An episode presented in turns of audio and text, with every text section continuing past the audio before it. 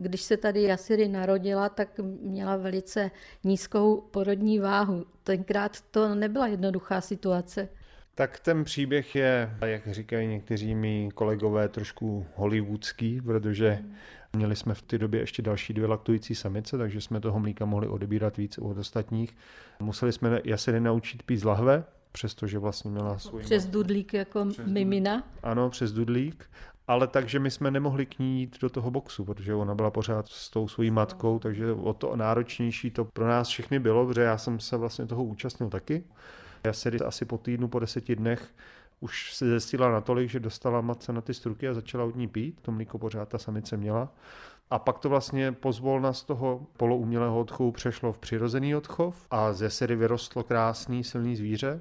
A to pořád v této situaci jsme vůbec neměli páru o tom, že by jednoho dne měla cestovat někam do Afriky. Jo. To vůbec... To bylo ještě hodně daleko. To vůbec nebylo jakoby v plánu. Ta zpráva přišla z Národního parku Akagera z Rwandy. Když my jsme tam byli, chtěli jsme samozřejmě vidět všechny tři ty nosorožce, ale po čtyřech dnech stopování jsme viděli jenom jasiry, olmoty a mandelu vůbec, protože žijou už hluboko v buši a jediná jasiry nás přišla pozdravit. Tam bylo hrozně zajímavé to, že si ten Honzův hlas velice dobře pamatuje, takže když na ní zavolal, tak zvědavě přišla k tomu autu a zase odešla do buše, což je vlastně úplně ta nejlepší zpráva. A v té době už jsme jakoby věděli, že je březí.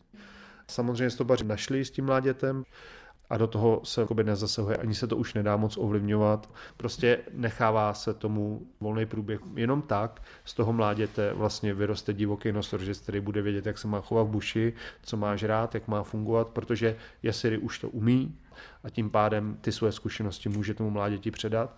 To samozřejmě není 100% záruka toho, že toto mládě přežije, ale ta šance už je teďka jakoby úplně jiná a je velká a my bychom vlastně měli mít radost z toho, že to probíhá přirozeně.